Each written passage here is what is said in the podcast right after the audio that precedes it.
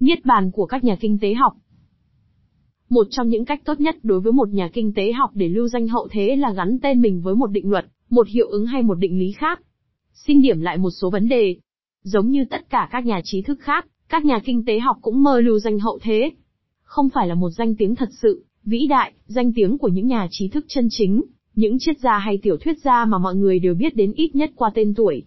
Trong danh sách 350 thiên tài mà Clot THLOT đã tập hợp trong cuốn nguồn gốc của các thiên tài, LSEUIL, 2003, thì chỉ xuất hiện có 3 nhà kinh tế học, Marx, Keynes và Piaget.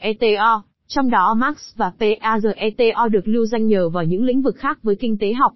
Chắc chắn là để quản lý tính nhạy cảm, và thuộc tính này rất sắc nét khi liên quan đến việc tiếp cận vinh quang. Tác giả chỉ giới hạn vào những người đã qua đời và chúng ta biết rằng có rất nhiều nhà kinh tế học còn sống hơn là đã chết. Nhưng ngay cả khi tính đến tình huống giảm nhẹ này, chúng ta phải thừa nhận là các nhà kinh tế học hầu như không tỏa sáng trong con mắt của công chúng, họ quá buồn tẻ và không dễ tiếp cận. Sự thừa nhận của các đồng nghiệp. Nếu các nhà kinh tế học mơ đến việc lưu danh hậu thế, thì trước hết đó là trong con mắt của các đồng nghiệp và những người kế thừa họ. Giải thưởng về khoa học kinh tế của Ngân hàng Thụy Điển để tưởng nhớ Alfred Nobel, được gọi một cách mạo xưng là giải Nobel Kinh tế, là một cách để đạt được điều này.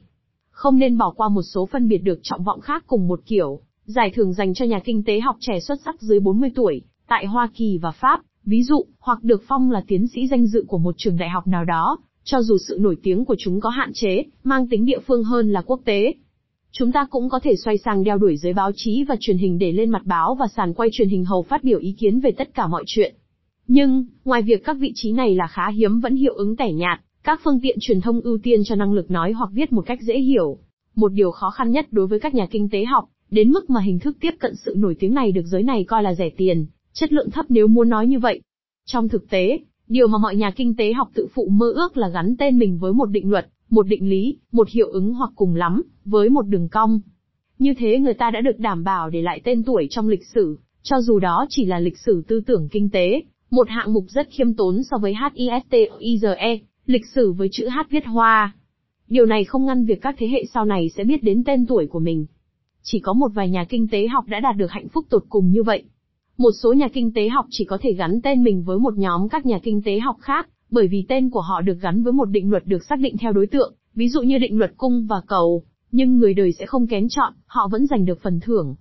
Điều không may là đối với một số nhà kinh tế học khác, mặc cho những nỗ lực đáng kể, thì hiệu ứng, biểu đồ hoặc thậm chí định luật mà họ đã phát triển đã trở nên vô danh.